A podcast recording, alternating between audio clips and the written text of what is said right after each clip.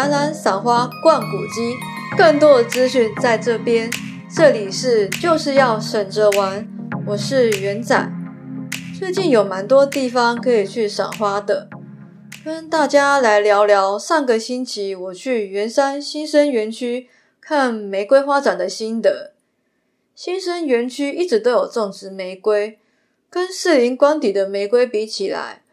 我是觉得新生园区的玫瑰的品种啊，比士林官邸还要多很多。今年除了原有的品种区、花海区之外，还有五彩玫瑰园、育种家花园以及园艺展示区，总共一点三公顷，是原先的二点三倍大。花海区的玫瑰分为两个区块，前半段是现代种植的玫瑰。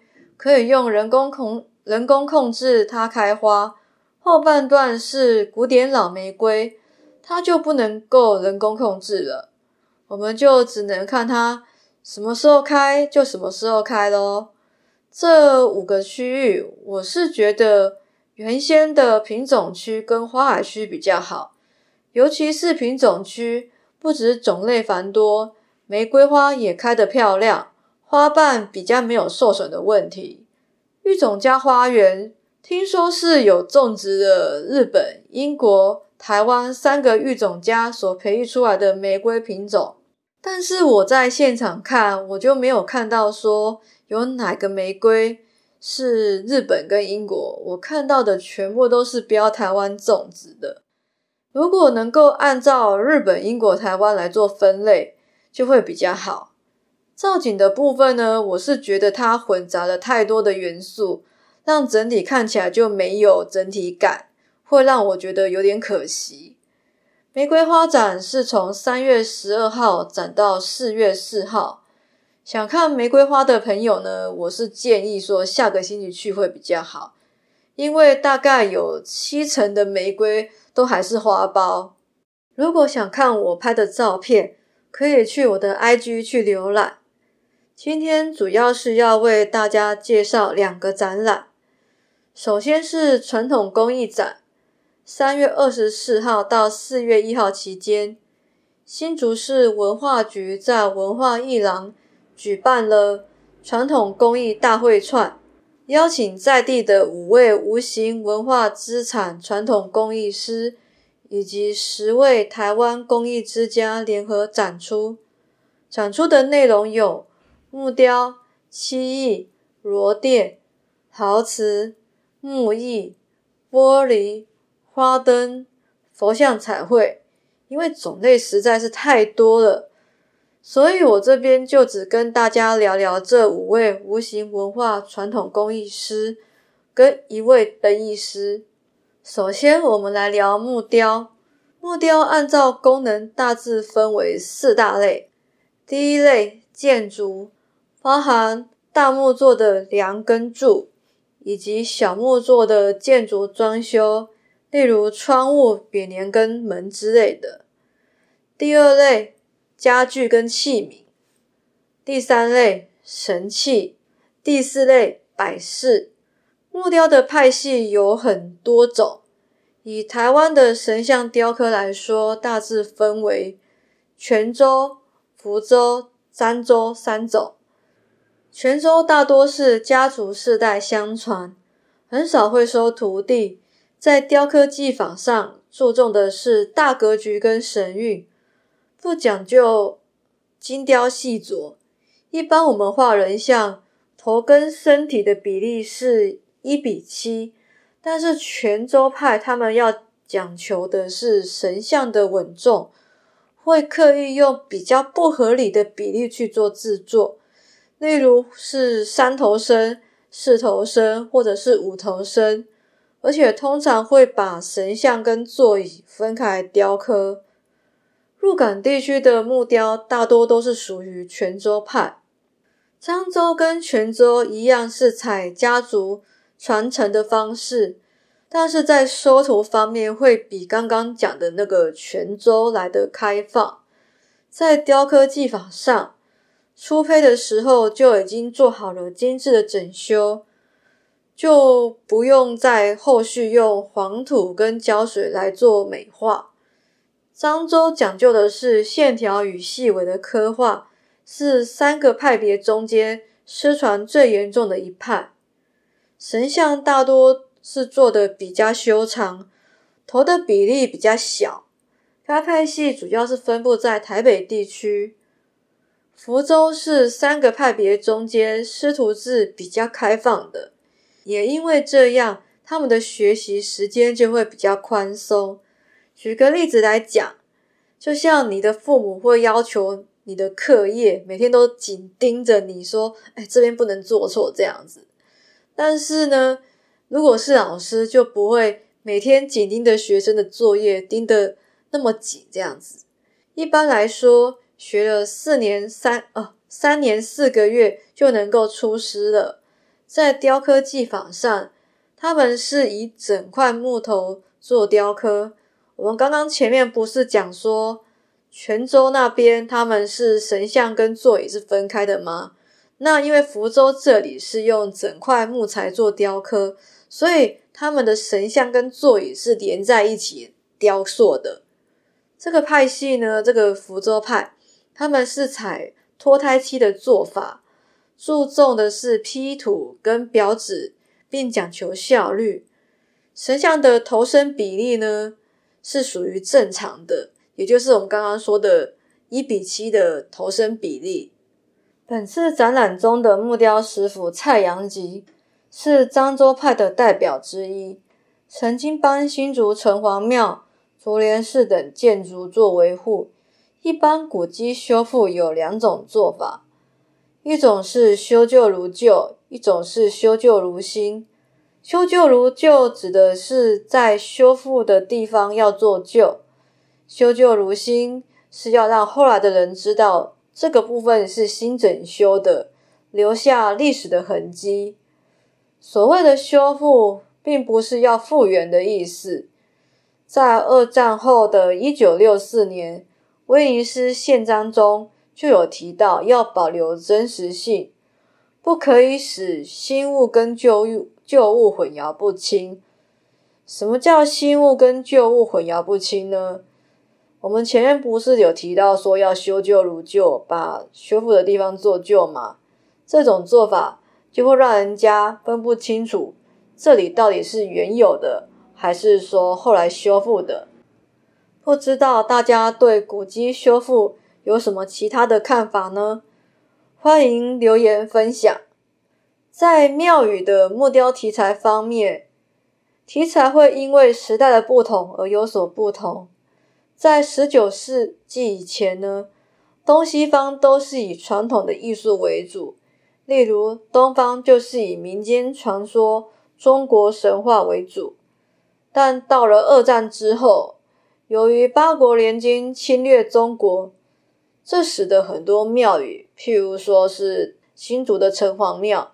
就刻有西洋的东西，像是西洋的钟表、牧羊犬、叼着烟斗的西洋人等等。蔡阳吉在新竹有成立了一间天心坊工作室，并且开班授课。授课的题材很活泼，例如雕个美人鱼或是米老鼠什么的，目的是让学员们可以雕自己喜欢的东西。提升他们对木雕的兴趣。接着，我们来介绍螺钿。所谓的螺钿是将贝壳镶嵌在木器跟漆器上面，利用贝壳的天然花纹来做装饰的一种工艺。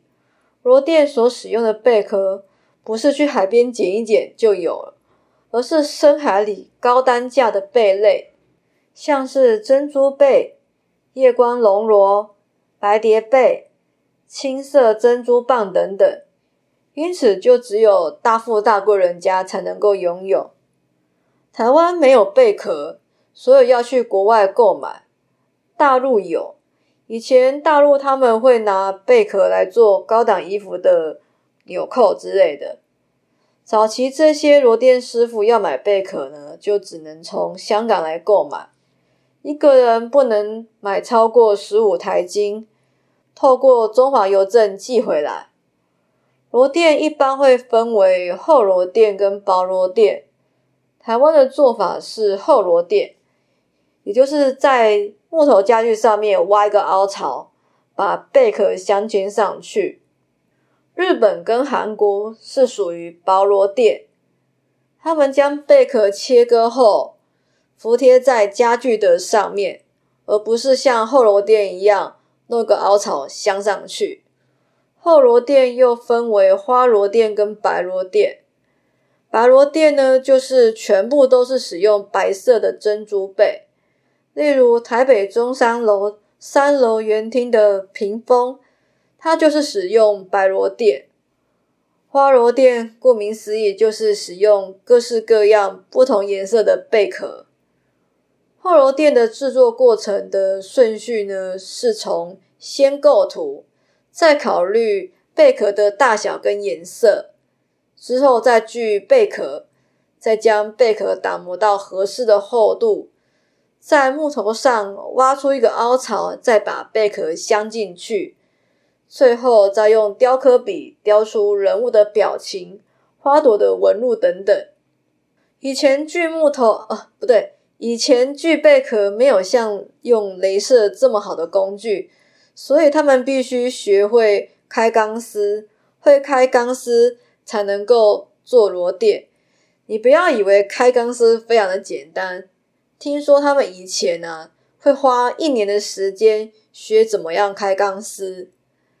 当然，镭射不是所谓的万能，有些比较细致的制作呢，还是需要靠手工来锯。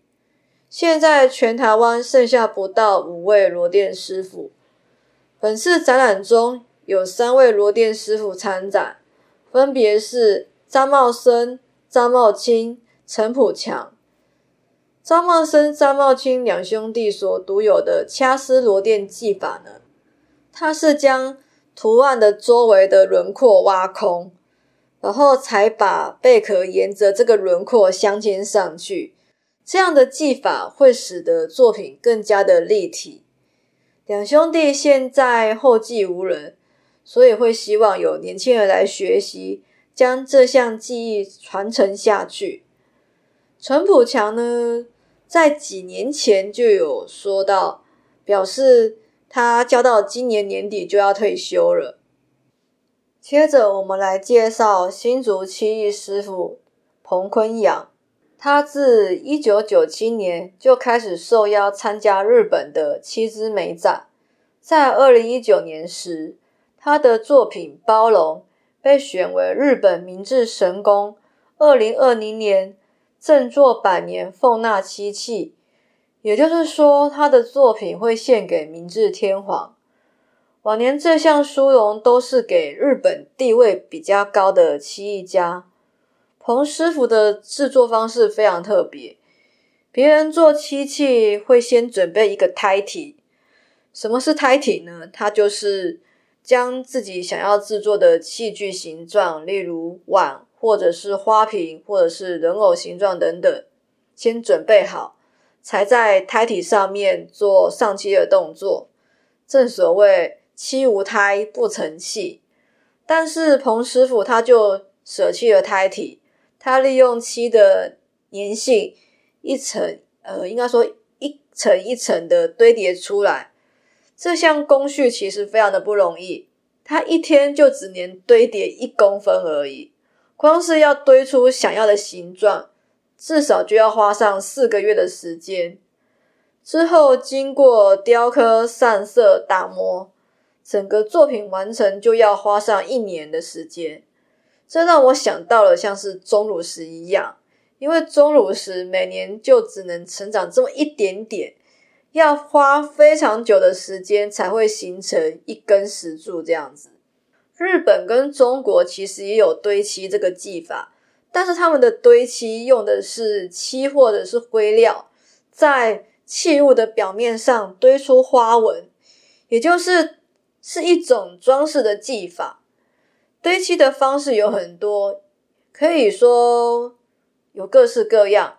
可能可以用不同的颜色的漆料去堆叠花纹，也可以说先把花纹堆出来之后，再全部上同一种颜色的漆，将会看起来像是浮雕的感觉。再来，我们来介绍新竹的灯艺师傅萧在杠。他小时候家里附近有很多做花灯的工厂，看着大人在做，他自己也就跟着在旁边边看边学。十七岁时受到征召去日本当兵，回来台湾之后开始做起了生意，也就没有继续做花灯了。直到他朋友请他帮忙，他才又开始做起花灯。后来在他的女儿劝说之下，报名参加比赛，连续三年拿到特优。城隍庙还特别赠送他一块金门宝藏的复刻版的匾额。他现在还会每年都做花灯到城隍庙去。肖师傅最擅长的是做动物，他非常喜欢做龙跟凤，还有麒麟。他的花灯就跟画图一样，曲线是非常的柔和，从骨架就能够看出动物的形状。往年肖师傅就很少会做动物跟神话的题材。而是做一些跟社会议题有关的灯。他曾经这样说过：“发生的事情做成灯，那也是花灯。不是说物体做成灯才是花灯，故事做成灯也是花灯。”他认为能够留下一个文物给后代人的人看到，他就觉得很开心了。另一个展览是永山玉子跟林金哲的双人水彩画展。从现在到四月二十四号，在新竹的爱上艺廊展出，地址是新竹市东区忠孝路八十号送子鸟门口进入。这次展出的作品多为二零二零年、二零二一年的新作。林金哲，台湾水彩画家，擅长画城市与夜景。他试过用油画。压克力、水墨去画，但都不如用水彩画的有魅力。水彩能够画出地面湿湿的感觉，跟天空下雨的样子。用其他媒材画就画不出这样的感觉。由于水彩天生的渲染效果，城市景致跟光影变得有一些模糊，但是从他的作品中又能够清楚看到建筑物。斑马那种规规矩矩的线条，就好像我们在下雨天骑着摩托车，透过安全帽的挡风镜片所看到的夜晚。他的创作素材是照片，所以他常常拿着相机、手机去拍路上的雨景。接着，我们来讲他是怎么画他的地板的。他画地板的时候，会画到三层到四层。画出它的深浅跟质感，最后再用喷水的方式或是洒点的方式，让它更有下雨天的感觉。在灯的部分，不是去画灯本身，而是去利用灯的周围来凸显它的光亮。就像我们画素描，为了凸显物体本身的光亮面，就会去把背景加深的道理是一样的。接着，我们来介绍另一位画家永山玉子。他是日本水彩画家永山流派的创始者。他习惯将食物放在眼前来作画，多以花卉、水果、人物为题材。相较于其他的创作者，他加入了大量的水来做创作，善用水彩的随机性跟不确定性。来表现出空灵通透的感觉。乍看之下，你会觉得它是一幅淡彩的作品，但是其实它还有运用油画的技法，做出色彩的堆叠，让画面变得更有层次。在画水彩画时，它会让水彩渗染的效果做在第一层，等第一层干了之后，才在第二层做颜色的叠加。如果在第二层加入大量的水，就会使得第一层跟第二层的颜色混淆在一起。所以第二层水不能加太多。很多人会不清楚说什么颜色跟什么颜色可以混出什么样的颜色，因此永山玉子呢自己他就有做一张色表，从上面就可以知道，他如果想要画什么颜色，就可以从色表上面很快的就查到，这是一个小黑包啦。好啦，今天的节目就到这边，如果有任何意见，可以在频道下面留言。如果你们想要知道更多的旅游跟展览资讯，可以去我的 IG 那边，我会不定时的分享展览或是旅游的资讯。下次的开播时间是四月一号，也就是两周后。我们的频道是两周更新一次，那么我们就下次再见喽，拜拜。